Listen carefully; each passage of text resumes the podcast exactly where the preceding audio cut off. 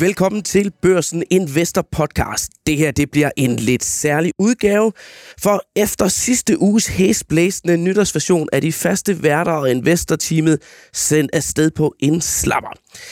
I stedet har jeg inviteret en helt særlig gæst. Velkommen til, Kurt. Mange tak.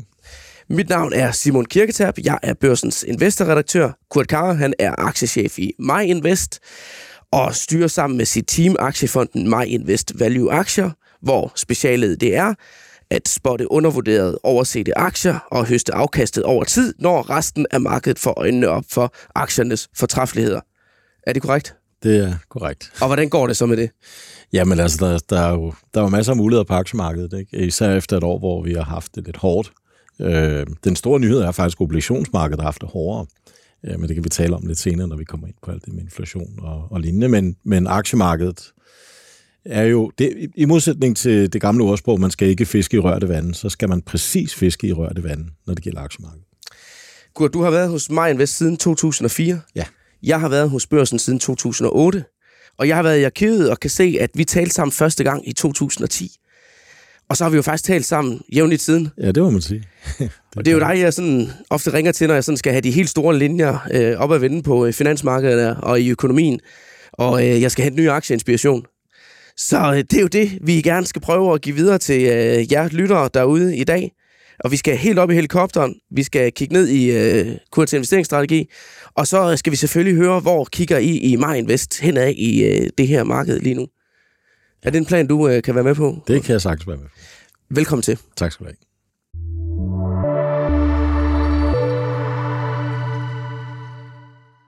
Nu er det jo altid forfærdeligt let at være bagklog.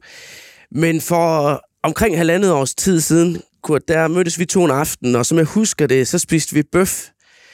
Og øh, kan du huske, hvad vi talte om? Ja, vi talte om inflationen. Den ville, øh, den ville nok komme tilbage i et eller andet omfang. Ja, og det var sådan før, at det var blevet et rigtig stort tema. Men det var dengang, at øh, centralbanken i USA stadig sagde, it's transitory. Altså et midlertidigt fænomen. Kurt, du havde øh, først fokus på dengang, at øh, inflationen den risikerede at løbe løbsk, og øh, at det var, det var med at gå hjem og få solgt ud af alt, der lignede dyrt prissatte vækstaktier for værdiansættelsen, den kunne falde sammen der. Siden der er inflationen så løbet løbsk. Centralbankerne hæver renterne i noget, der til tider har lignet et febrilsk forsøg på at slå økonomien og inflationen ned. Og det har jo været afgørende forretning på det globale aktiemarked, der har taget sig en hård tur over det seneste år. Særligt sådan noget som Nasdaq faldt jo over 30 procent sidste år, altså et teknologiindeks i USA. Mm, Kurt, rigtigt. hvor er vi henne med alt det her nu? Jamen altså, jeg tror, vi er der, hvor inflationen er ved at toppe for nu. Øh, nu øh, skal man huske på, at inflation er jo ikke noget, der kommer sådan nærmest som øh, 7% om året eller 3% om året, øh, som om det er en bank, der tilskriver en rente. Øh, det kommer i bølger, eller i spikes. Vi har været igennem første bølge, og øh, den har været brutal. Den har været øh, afstedkommet af flere faktorer. Øh, der er jo flere skoler, der prøver at forklare, hvorfor inflation opstår. Men, øh, og nu snakker jeg prisinflation, løninflation, det kan jo også komme. Øh, det er det, vi måske ser komme i, i England med de strækker, de har. Øh, folk bliver militante, når, når priserne stiger, og deres lønninger bliver udhulet. Det er meget naturligt. Vi er mennesker, og vi skal have mad på bordet. Men, men jeg tror, og det siger vores økonomer ind i Mindvest også, at, at inflationen PC, den er ved at toppe, og den kommer ned. Den kommer formentlig også kraftigt ned. Og det er bare baseeffekten. Altså når først noget er steget voldsomt, ja. og bliver liggende flat, når du så måler det over år, så falder den effekt selvfølgelig naturligvis. Det er en taknemmelig måde at måle på, Det er en taknemmelig måde at måle på, ikke? øhm, så, øh, så den kommer ned. Øh, det er sådan, vi ser det. Og øh, vi har også allerede set, at øh, olieprisen den er stabiliseret, og naturgaspriserne er stabiliseret osv. Øh, Jeg har set økonomer, der nærmest forudser øh, negativ inflation allerede i år. Tror du, det er en mulighed? Ja, altså man kan godt få øh, disinflationært øh, miljø i to-tre måneder, hvor inflationen måske bliver negativ year over year. Men jeg tror, man skal være forberedt på næste bølge. Øh, jeg køber ikke ind i øh, det, det her synspunkt om, at det var det. Det var inflationen for denne gang, og nu ser vi den ikke i mange, mange, mange, mange år. Inflation har det med at komme i bølger, og øh, vi så det i 70'erne, vi så det i sen 40'erne og Ja, fordi hvis man ser en graf over, hvordan inflationen udviklede sig i 70'erne, så var det jo netop det der med først en bølge, så kom inflationen ned, og så kom den store anden bølge bagefter. Ja, ja. Og, og hvis man går tilbage på andre tidspunkter i USA's historie og ser på, øh, hvordan har det her fænomen opført sig, så har det aldrig været en bølge alene. Det, første bølge er mere en varsling om, at der kommer flere. Øh, så hvis vi kunne nøjes med en den her gang, så er det faktisk øh, nærmest verdenshistorie. Det vil, være, det vil næsten være verdenshistorie, vi skrev, ja. Og, øh, og en anden ting, det er, hvis vi så kigger uden for USA's grænser og ser på andre lande, der har haft inflationsproblemer, så har det været samme mønster, man ser. Det er, man ser, der kommer en bølge, og så kommer der en til og en til. Og hver gang en bølge er overstået, så tror folk, that's it, nu har vi det godt igen. Øh, men i virkeligheden er det der, man skal være nervøs og, og gøre sig klar til, at der kommer en ny. Så man kan sige, øh, øh det lyder måske lidt øh, særligt uromantisk, men altså, hvis man ser en kakelak i køkkenet, så er det ikke den eneste. For et par år siden, der virkede det jo fuldstændig utænkeligt nærmest, at vi skulle komme op og få øh, inflationsrater på over 10 procent øh, på anno. Hvis der kommer en anden bølge igen, er det, kommer vi højere op end det, eller skal vi regne med, at det er ligesom med toppen? Hvad tror du? Oh, det er svært at sige. Altså, jeg tror, øh, der er nogle strukturelle ting, der arbejder for, at inflationen ikke bare lige forsvinder. Det første, jeg vil nævne, det er, øh, det er også noget, vi har talt om i Mindvest. Det er jo, at babyboomerne går på pension over de næste 10 år. Man skal huske på, at 70'ernes inflation blev løst på to måder. Øh, det ene, det var indvandring, og det andet, det var, at dem, der blev født efter 2. verdenskrig, de kom ind på arbejdsmarkedet. Så lige pludselig fik du en masse arbejdskraft ind på arbejdsmarkedet. Både importeret arbejdskraft, og så, hvad kan man sige, naturlig, biologisk, øh, organisk arbejdskraft i form af, af babyer, der voksede op og blev 18-20 år. I disse tider oplever vi det modsatte. Vi er ingen indvandring, øh, og det kan der være mange gode årsager til. Jeg er ikke politiker, men øh, når babyboomerne så går på pension, så får vi færre hænder. Og det er ikke en god ting. Øh, vi får en større forsørgerbyrde, og vi får en mindre arbejdsstyrke. Og det er et vestligt fænomen, øh, først og fremmest. Øh, når man lægger det oven i de andre strukturelle ting, vi er ved at gennemleve, for eksempel Kina og USA, er ikke så gode venner, som de var for 10 år siden. Nej, det må man Rusland sige. og USA er direkte uvenner. Vi, altså, det er jo ikke Øh, det er jo ikke Ukraine, der kæmper mod øh, Rusland. Det er jo Vesten, der mm. kæmper mod Rusland. Ukraine leverer fodsoldaterne. Så, så slem er situationen mellem Vesten og Rusland lige nu.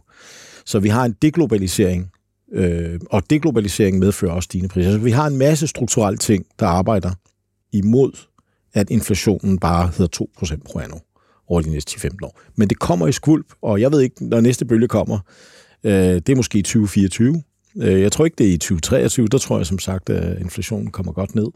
Men den kan komme i 2024, og det kan være et større skulp, det kan være det samme skulp. Jeg ved det ikke. Det, det må tiden vise.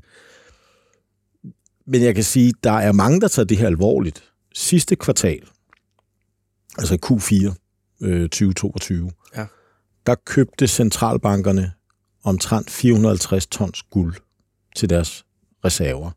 Det er det største køb siden 1967. Okay. Og dengang var det, fordi Bretton Woods-systemet brød sammen.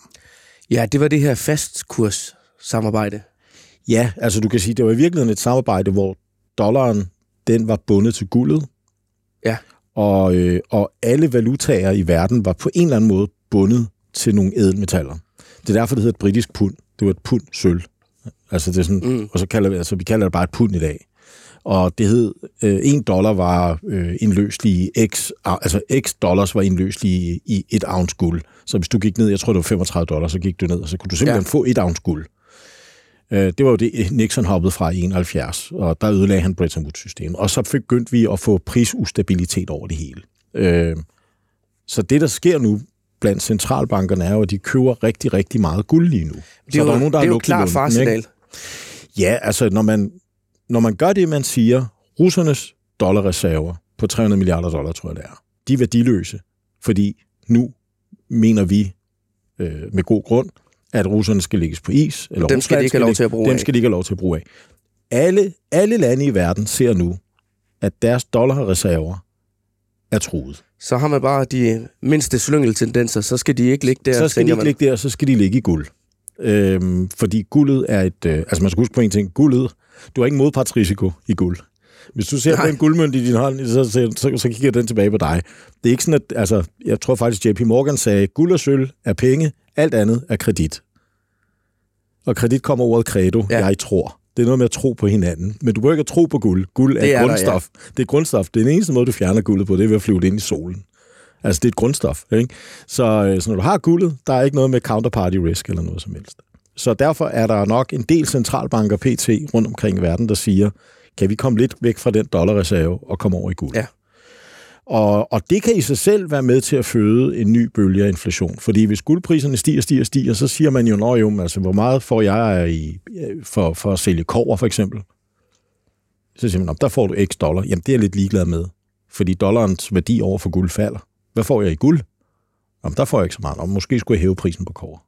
Altså, ja. det, du, får, du kan få et råvareboom ud af det på et tidspunkt. Og, øh, og det kan jo feede igen nedefra pris, øh, priserne. Så der er masser af strukturelle ting, vi kan pege på. Og det betyder som investor, at man skal være meget fokuseret på øh, mange forskellige forhold, når man investerer. Øh, noget af det, vi har fokuseret meget på, det er pricing power. Altså det er selskabernes evne til ja. at hæve priserne. Så de ligesom kan få deres indtjening til at følge med Ja, op ja. i de her prisstigninger. Ja, og så også kapitalforrentning. Altså, hvis du har en inflation på 10%, og du kommer ud med en egen kapitalforrentning, eller en, en samlet kapitalforrentning på 7%, det er der nogle banker, der Ja. gør i Danmark. Så ligger det jo sige- faktisk under Det inflationen. ligger og under så, inflationen, øh, så målt i burgers og colaflasker, der, øh, der, der taber de penge. Det er jo en rigtig skidt øh, forretning. Det er en dårlig forretning, ja. Hvis, hvis ikke man har en real forrentning af kapital over 0, så taber man jo penge. Penge er jo bare et middel til at købe ting og sager. Hvis jeg kan købe mindre for mine penge året efter, så har jeg tabt penge. Altså, så har jeg tabt real købekraft.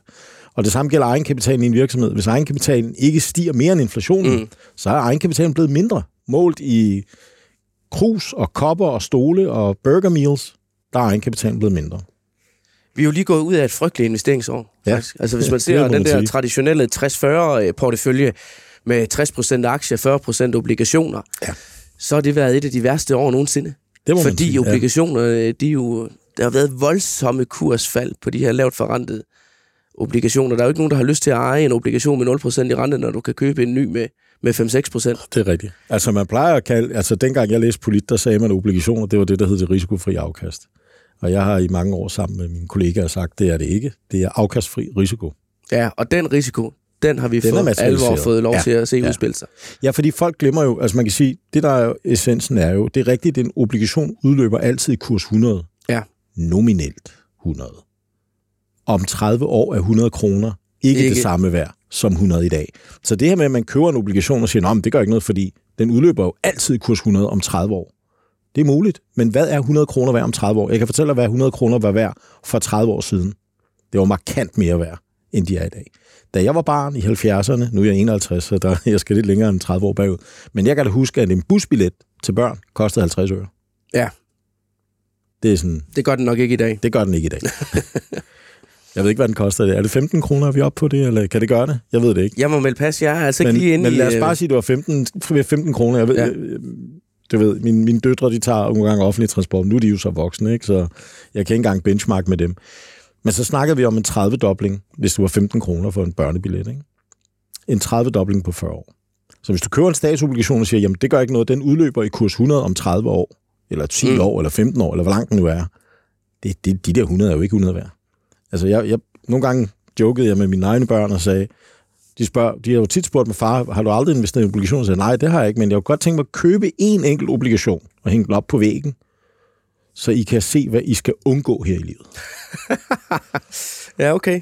Det er sådan lidt hårdt sagt, jeg ved det godt. Og jeg er ikke obligationsinvestor, men, men det var helt specifikt en statsobligation Ja. med 0 i rente og udløber om 50 år eller et eller andet. Ikke? Prøv, prøv at spørge Det er jo en håbløs investering. Jamen, det er jo, jamen, ja, det er jo fantastisk, at at man som stat kan fonde sig selv ja. i 50 år med 0 i rente. Øh, men, men, men vil du være den, der fonder sådan en stat? Jeg vil ikke. Altså. Det vil jeg da være ked af. Ja, det vil jeg også være ked af. Men man kan jo sige, det her, man altid har sagt med, at obligationer er sikre end aktier. Ja. Det er jo virkelig blevet gjort til skamme det seneste år. Ja, det må man sige. Det må man sige. Altså, hvis man måler fra covid brød ud, nu gjorde vi det lige på vej ind, når vi Ja. lige tog Bloombergen frem, ikke? der har aktier jo givet 100% mere i afkast end obligationer, lange obligationer. Ikke? Øh, og nu snakker vi lange Og obligationer. lange obligationer har tabt omkring 40 procent. Ja, i, i- fra, fra coronas udbrud til nu, der har, lang, der har lange obligationer, de har, de har sådan set bare tabt værdi stort set hele tiden. Øh, og, og vi er nede 40 procent. Og aktierne, trods det fald, vi havde sidste år, er jo så op med 60 procent. Men det er jo en rigtig, rigtig trist situation, det Det her. er en fordi meget trist situation. der har jo været alle dem, der vil undgå de negative renter, Ja. som er hamret ind i uh, investeringer for Ja. at, at undgå at betale de her 0,6 eller et eller andet i negativ rente. Ja, det er rigtigt. Ja. Og så øh, har man tænkt, det skal være sikkert. Ja. Vi køber lige nogle øh, lange obligationsfonde. Ja. Og altså, øh, sidst jeg kiggede på, øh, på de tal der, altså der, der var jo ret markante tab bare på danske fonde der. Ja, det altså det var jo sådan ja. noget, øh, du kunne, du kunne let have tabt næsten 20 procent sidste år. Jamen altså, det er, som sagt, det var sådan et, et, et horribelt år ikke, for afkastene, især på obligationsmarkedet. Og på sådan 60-40 portefølje, hvor man tænkte, nej, men når obligationerne har det godt, så kan det være, at aktierne har det dårligt omvendt. Sådan, så de ligesom udligner hinanden. Men man skal bare huske, at den store dræber af sådan en portefølje er inflation. Det er jo det, der sker. Øhm, en af de få øh, ledere i verden, som vi noterede os, der gjorde det rigtigt, det var faktisk Jamie Dimon fra JP Morgan. Det er ikke en anbefaling om aktien. Jeg må ikke anbefale aktier, det siger vores jurister også. Øh, men øh, Jamie Dimon gjorde det i februar 2021. Der gik han kontant med, jeg tror faktisk, det var et beløb på 130 milliarder dollar. Det kræver altså en stålsat vilje at sige, 130 milliarder dollar skal have 0 i forrentning. 0,0. Og han sagde, det er fordi, den her inflation er ikke midlertidig. Den kommer til at være der, og den kommer til at være der i længere tid, og den kommer til at være højere, og det kommer til at ramme aktierne, og det kommer også til især at ramme obligationerne. Så er det bedre at tabe 10 procent realt, Ja. ved at du laver 0, og priserne stiger 10, end at du taber 20 procent på aktier og 40 procent på obligationer. Så er du langt bagud. så er man bagud. Så han ramte klokkerent der, og der viste han, med den ene beslutning, der viste han, at han var den rigtige ledelse for JP Morgan. Det er sådan en centennial event, eller øh, der, der, det, er ikke, det er ikke så tit, man ser de her ting ske, og han ramte den fuldstændig rigtigt. Det, det må man sige.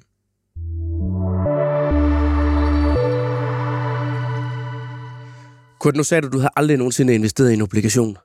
Skal vi så ikke lige lidt omkring din investeringsstrategi? Hvordan er det egentlig, at øh, du investerer i aktier?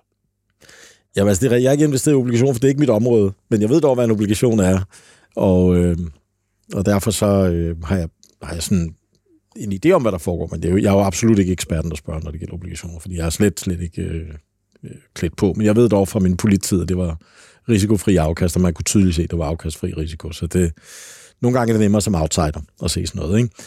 Øh, men vi investerer i aktier. Vi investerer i kvalitetsaktier, der er billige. Øh, og øh, der er kommet en del kvalitetsaktier, der er blevet billige nu, fordi aktiemarkedet øh, overshooter og undershooter. Så øh, når det går hurtigt opad, så, så går det lidt for hurtigt deroppe af, og når det går ned, så går det lidt for hurtigt nedad, og så kan man Ja. samle en masse ting op. Og man skal huske aktiemarkedet, og og det gælder sådan set også lidt boligmarkedet. Det er det eneste marked, det er den eneste butik i verden, hvor kunderne løber skrigende ud i skræk, når de får 30% rabat. Ja, det er jo lidt specielt, må man sige. Det er det. Det er det. Altså, man, der, der er en tendens til, at man bliver glad, når aktier stiger voldsomt. Men det skal man ikke, fordi det er som regel ikke sundt. Omvendt har man en tendens til at blive meget deprimeret, hvis, man, hvis aktierne falder meget kraftigt. Men hvis du har tænkt dig at investere over en hel livstid, og du er 30 år, så skal du prise dig lykkelig for, at der kommer de her kurs tilbagefald, fordi så kan du samle op og blive liggende. Du får jo flere entry-muligheder, hvis du har 30-40 år som horisont. Ikke? Og det har vi de fleste, der kommer på arbejdsmarkedet, har jo en pensionsordning og nogle opsparingspenge, som de... Så hvis man ikke er en spekulant, men er en investor og har en lang horisont, øh, så er det her jo ikke noget, man skal være bange for. Det er noget, der giver muligheder. Du sagde engang til mig, at under en krise, det er faktisk der, man skal være allermest aktiv som investor. Ja. Det er der, man har mulighederne for ligesom at tage et øh, kvantespring frem Det er rigtigt. i forhold til at få positioneret sin portefølje rigtigt og finde de her gode Ja. tilbud. Det er rigtigt. Hvad gør I så i My Invest lige nu? Jamen altså, vi har, øh, igen uden at det skal være enkeltaktie anbefalinger, fordi, men altså omvendt kan man jo bare kigge i vores portefølje og så se, hvad vi har. Ikke? Og noget af det, vi har købt for nylig, det er et guldmineselskab, og det købte vi her øh, for cirka to-tre måneder siden. Og i takt med, at renterne er steget, er guldet faldet. Men nu kom nyheden jo så ud om, at centralbankerne har været meget aktive køber af guld. Faktisk mm. så aktiv, at du skal helt tilbage til 67 Hvad har det egentlig gjort ved guldprisen? Jamen, den er steget noget øh, på det seneste, og øh, man kan jo måle guld, prisen på guld på mange måder. En er selvfølgelig altså, en måde at sige, hvad koster guld i dollars? Eller hvad koster sølv i dollars? Men man kan også gøre det på andre måder. Man huske på, guld og sølv er real assets, mm. altså reelle aktiver. Det er noget, du kan gå ud i verden og mærke. Det er derfor, det hedder real. Det, det er ægte. Det er ude i den virkelige verden. En obligation eller andre typer finansielle instrumenter er ikke nødvendigvis reale aktiver. Det er aftaler mellem mennesker, og mennesker løber fra hinandens aftaler. Hvor noget, der er realt, det er forankret i den virkelige verden. Så hvis du for eksempel har en guldklump, den er forankret i den virkelige verden. Det kan politikere og centralbanker ikke ændre på. Den er der. Det er et grundstof, som sagt. Øhm, så guldet kan du måle i pris mod andre realaktiver. Så for, ja. hvor meget koster guld målt i boliger? Hvor meget koster guld målt i aktieindeks? Hvor meget koster guld målt i sølv? Eller i olie? Øh, og når man måler det på den måde, så ligger guldet ikke dyrt. Øh, der er så andre muligheder på markedet. For eksempel, øh, sølvet er historisk billigt i forhold til guldet. Men øh, det er bare svært at finde en regulær sølvmine. De findes derude, men, ja men man kan jo købe fysisk sølv, øh, og man, altså på papirform, øh, i form af ETF'er. Og det morsomme er jo, hvis man nu sådan skal være tænkt lidt heroppe i helikopterviewet igen, ikke? at hvis du køber en ETF på fysisk guld, eller en ETF på fysisk sølv, så kan du jo gå ned, og så kan du få det udleveret. Det vil sige, en ETF på fysisk guld eller fysisk sølv, det svarer til en pengeseddel i 1970. Er det noget, du har prøvet? Ja, jeg har privat selv købt, øh, altså privat ETF'er øh, i fysisk sølv, og også i øh, også lidt i fysisk guld. Hvor ligger det hen så? Det, det ligger på mit depot, i min pensionsordning og i mine øh, frie midler. Jamen, hvis du nu øh, skulle hente det og have det i hånden? Ja, så... Øh, altså, øh, det, det du gør er grundlæggende set, du går ned til den øh, udbyder af produktet, og så siger du her er min Jeg skal have mit sølv. Jeg skal have mit sølv, ja. Det kan så være, hvis der er en krise, du har brug for en pistol. Det kan godt være, at de ikke vil udlevere det, men, men det skal de gøre. Øh, men, men teknisk set svarer det jo til en gammel pengeseddel, ja. før Bretton Woods-systemet brød sammen. Så det, der kan ske, er, at markedsøkonomien kan komme til selv at, at finde ud af, jamen, vi kan godt have noget, der hedder old school money. Og det hedder bare en exchange-rated commodity, eller en exchange-rated øh, øh, fond, der er baseret på fysisk, underliggende fysisk guld og sølv. Jamen, jeg ved det ikke. Altså, det, det, er bare, det er bare muligt. Og, og grunden til, at jeg har købt det privat, altså nu plejer jeg aldrig at fortælle, at jeg købt privat, fordi det er ikke en anbefaling, og det er yderst, yderst volatilt, skal man mm. lige vide. Ikke? Det er jo sådan set bare fordi, for mig er det en hedge. Ja, du har vel heller ikke købt for hele din formue? Nej, nej, nej, bestemt ikke. Det er kun en meget, meget lille brygdel. Ikke? Så, øhm, men, øh, og, og i vores Mindvest Value-aktier, der må vi jo ikke købe fysisk metal, men der har vi altså købt en guldmine. Ja, tilbage til jeres guldmine-aktie. Ja, hvad, er det, hvad er det for et selskab? Øh, jamen, ja, jamen, det hedder Barrick Gold. Det, ja. det, det er det største i, øh, i verden, og, øh, og man kan sige, at vi købte den grundlæggende set til under indre værdi. Og hvis man regnede ud, hvad guldprisen var på det tidspunkt, øh, var guldet, jeg mener, det lå omkring øh, cirka 1700 dollar. De havde en cash cost på 700 dollar, det vil sige per ounce guld, det vil sige et ounce det er 28 gram. Per ounce guld, de hiver op af jorden, der bruger de 700 dollar. Men prisen på guldet var 1000, øh, øh 1700 dollar. Det vil sige, deres profit i cash var rundt regnet 1000 dollar per ounce guld. Og så kan man så sige, hvor mange ounces guld har de så i reserverne? Jamen, der havde de 60 millioner ounce guld, så den skulle have en markedsværdi på cirka 60 milliarder dollar, hvis de kunne hive det hele op ja. i dag. Men det kan man jo ikke. Nej, det, det tager, tager lidt tid, tid, og så kommer renten ind. Det, der binder nutiden til fremtiden, det er renten. Så hvis renten er høj, så er fremtiden, den er, den er dyr. Ikke? Så, men hvis man brugte 10% i rente og tilbage diskonteret, og de trækker cirka 6 millioner ounces ud om året, så kunne man regne ud, at markedsværdien skulle være omkring 50 milliarder, men det var den ikke, den var 25 milliarder. Så der var 100% upside i den. Så derfor købte ja, det er jo skønt med noget, der øh, handler til under indre værdi. Ja, altså det, ja. det, det klinger jo næsten lidt af bankaktier. Jamen det, altså, fordi ja, der er godt ja, nok mange bankaktier, der ja. handler under indre værdi ja. også. Jo, det, det, hvor at, øh, at den ja, bogførte egenkapital er større end, øh, ja, ja. end, end markedsværdien. Det er rigtigt. Men bankerne har så det issue, og det har været en årsag til, at vi har undgået dem i mange år. Det har så været, heldigvis været det rigtige. Uh, uheldigvis for økonomien, heldigvis for, for os, at bankerne er blevet vores tids forsyningsselskaber. Uh, så du kan sige, i gamle, i gamle dage, der er det sådan, at hvis ikke, hvis ikke der var strøm, øh, jamen, så havde du et problem, og alle skulle have strøm, og strøm skulle være så gratis som muligt. Og vi kan jo bare mærke i dag med en energikris, hvad det vil sige, at strøm bliver dyrt.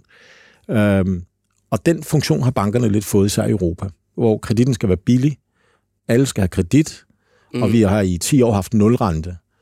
Og øhm, men bankaktierne har jo klaret sig virkelig, virkelig godt det, det seneste år. Altså, hvis du tager det danske C25-indeks, ja, så... Øh, ja.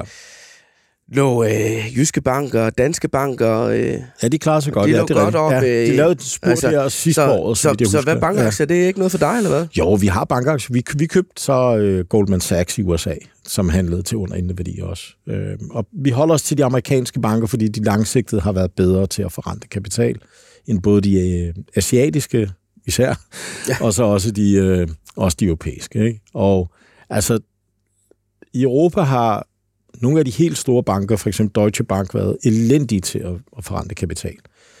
Jeg havde en god kollega fra Danske Capital helt tilbage, øh, da jeg startede, der hed Peter, og han sad på, øh, han sad på øh, Finansaktiedag 2000, ikke?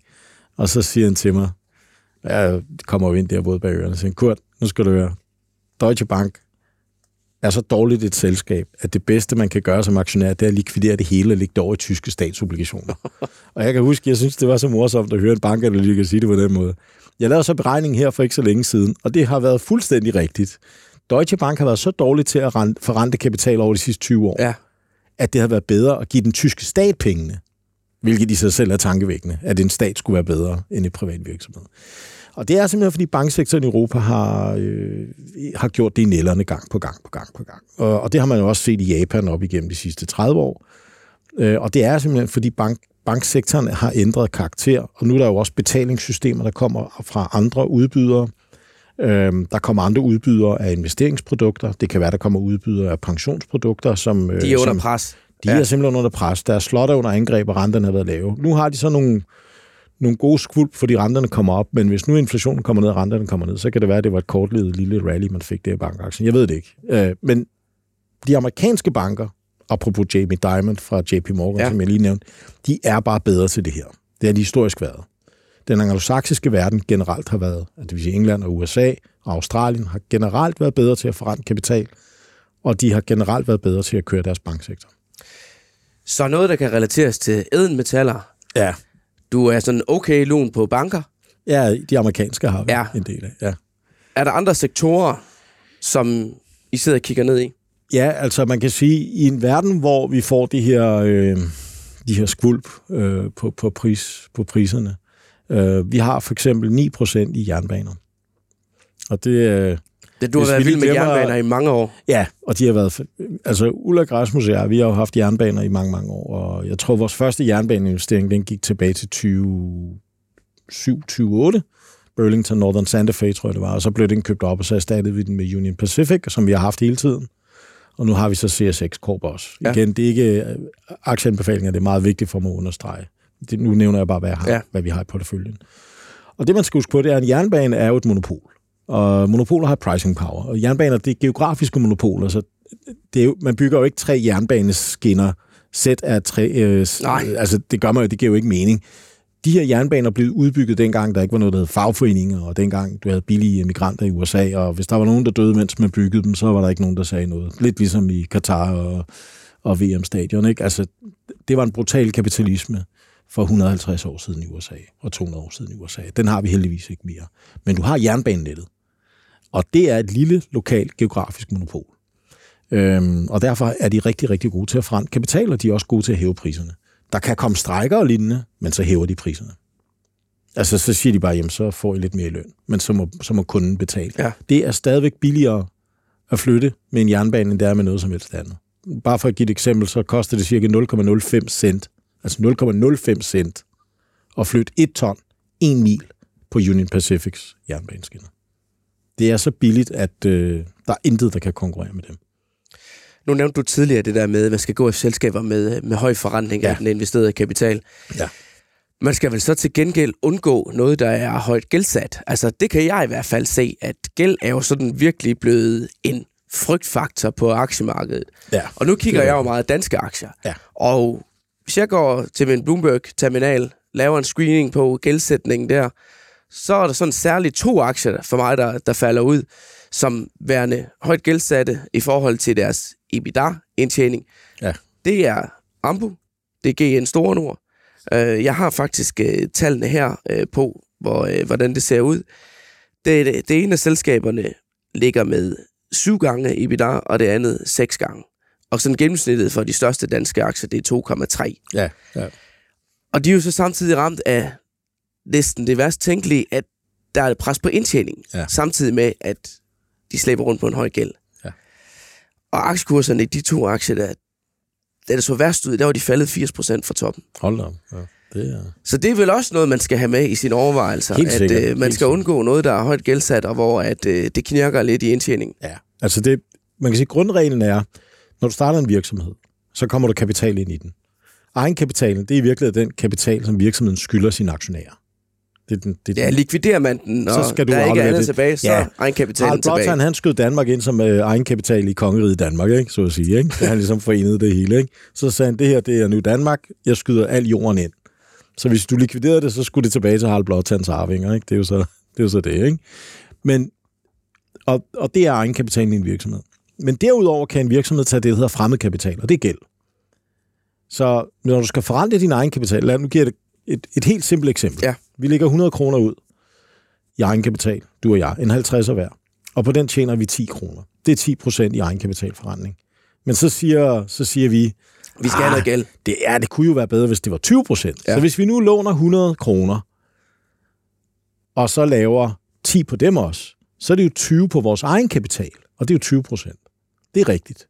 Men det er stadig kun 10 på den samlede kapital.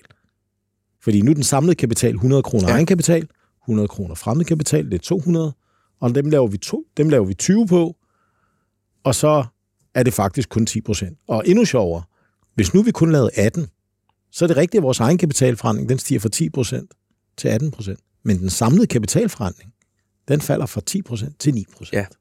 Og det er det, der betyder noget. Det er den samlede kapitalforandring. Det er, når du gør alt kapital op i en virksomhed, hvor meget forandrer du den samlede kapital.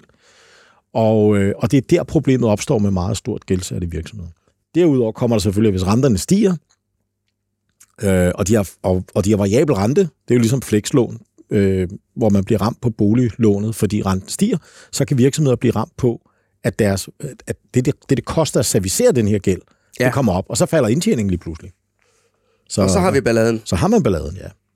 Men altså, jeg tror, man skal dog bemærke en ting, det er, et er selvfølgelig, at inflationen har presset renterne op, og, og vi har talt meget om det. Jeg tror dog, man skal være klar over, at det, det, jeg har meget svært ved at se, hvordan vi får positive realrenter, især i Europa.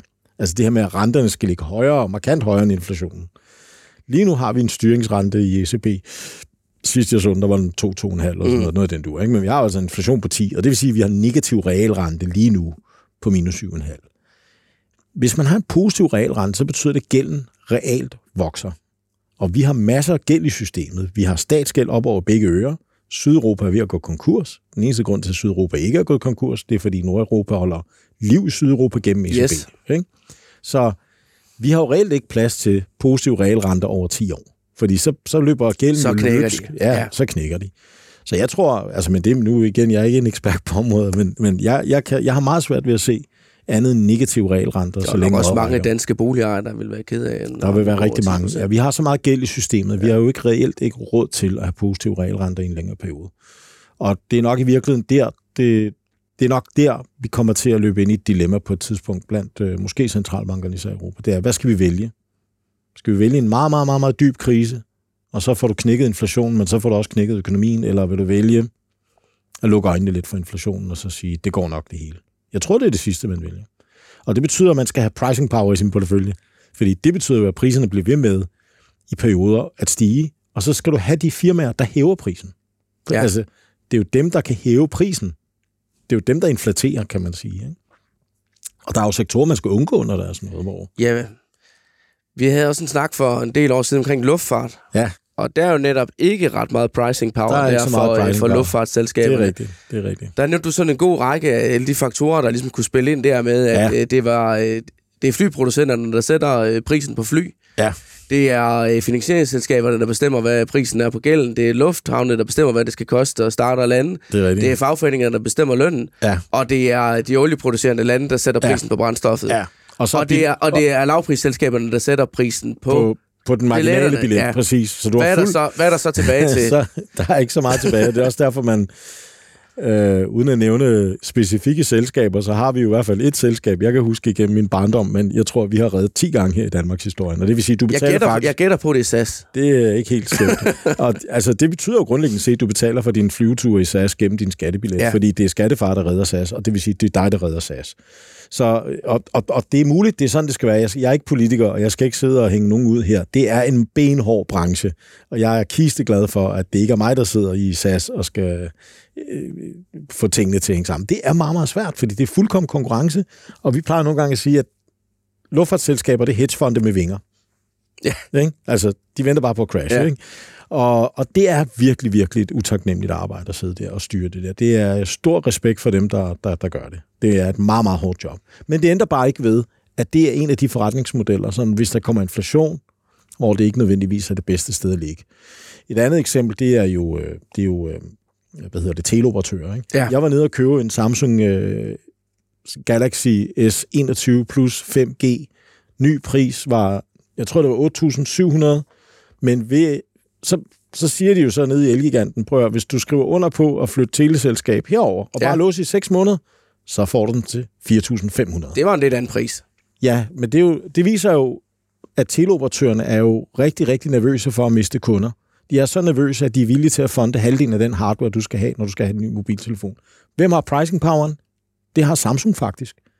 De går jo ikke ned i pris. Nej.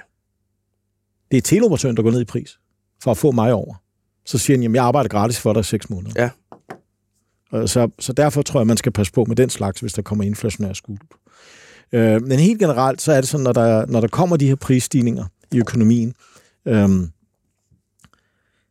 der er nogle sektorer, der bliver ramt hårdere. En af dem, som vi også øh, kigger lidt på, det er jo faktisk forbrugssektoren.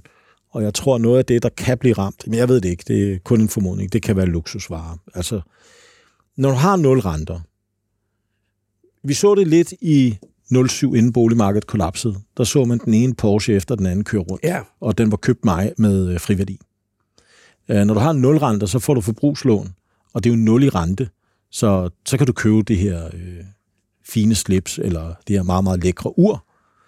Og øh, du kan også gøre andre ting. Du kan købe NFT'er og alt muligt mystisk. Ikke? Og så, men når så renterne stiger, så kommer der ligesom en kæppe i hjulet på det der.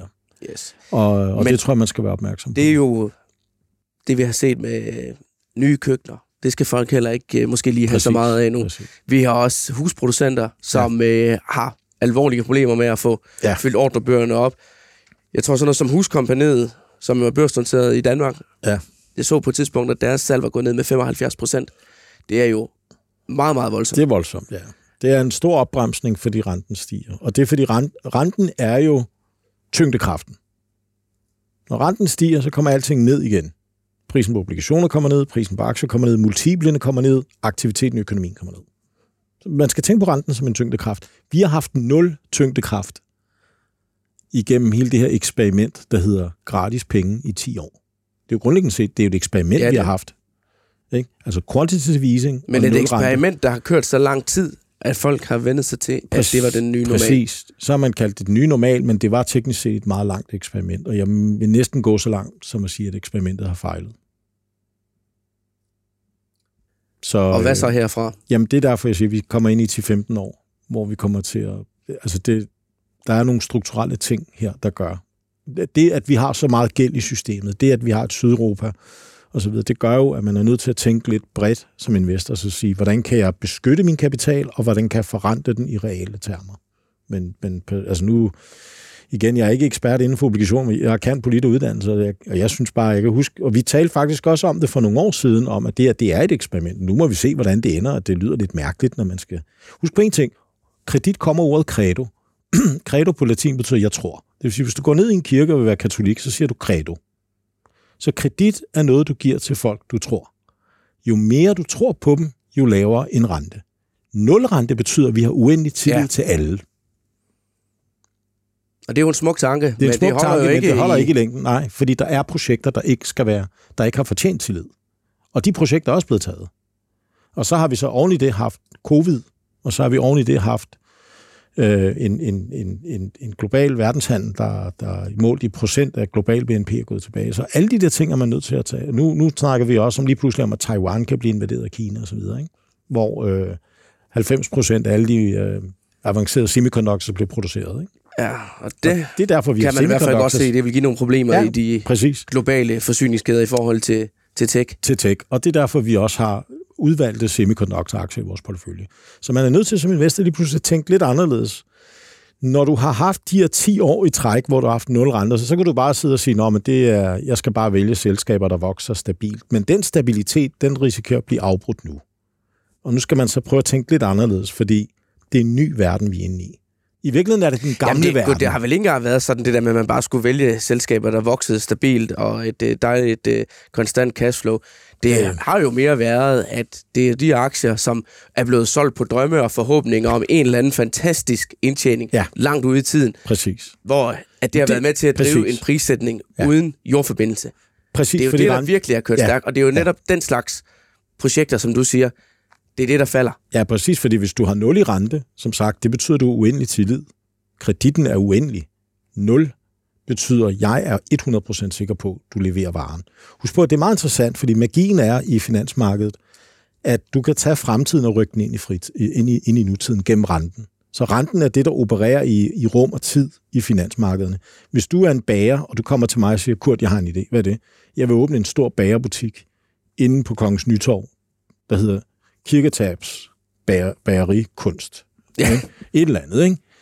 Og hvis jeg tror på dig, så materialiserer din drøm sig. Det, der skulle ske i fremtiden, kommer tættere på nutiden og bliver, det bliver næsten en selvopfyldende profeti.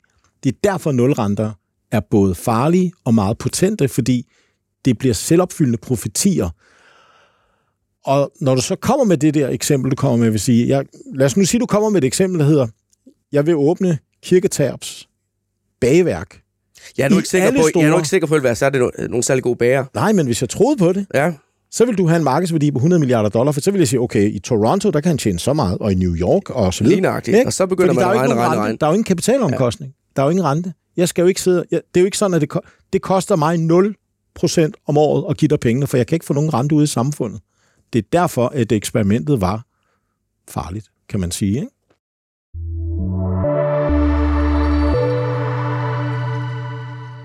Og således opmuntret eller det modsatte, så var det alt for Investor-podcasten i dag. Tusind tak for, at øh, du vil komme forbi, Kurt. Selv tak. Det er altid en fornøjelse. Og til alle jer lyttere derude, jeg håber, vores snak her i dag, den øh, kan være med til at sende jeres investeringer flyvende ind i 2023. I næste uge er vi tilbage i det vante format, og vi har blandt andet en plan om, at vi skal se nærmere på en overset dansk aktie, som steg over 150 procent sidste år, og så tegner det til, at vi kan præsentere en rigtig, rigtig god start på året for vores All-Star portefølje. Faste lyttere af podcasten her kender den. Her bare tre handelsdage ind i det nye år er vi oppe med knap 4 procent. Godt nytår.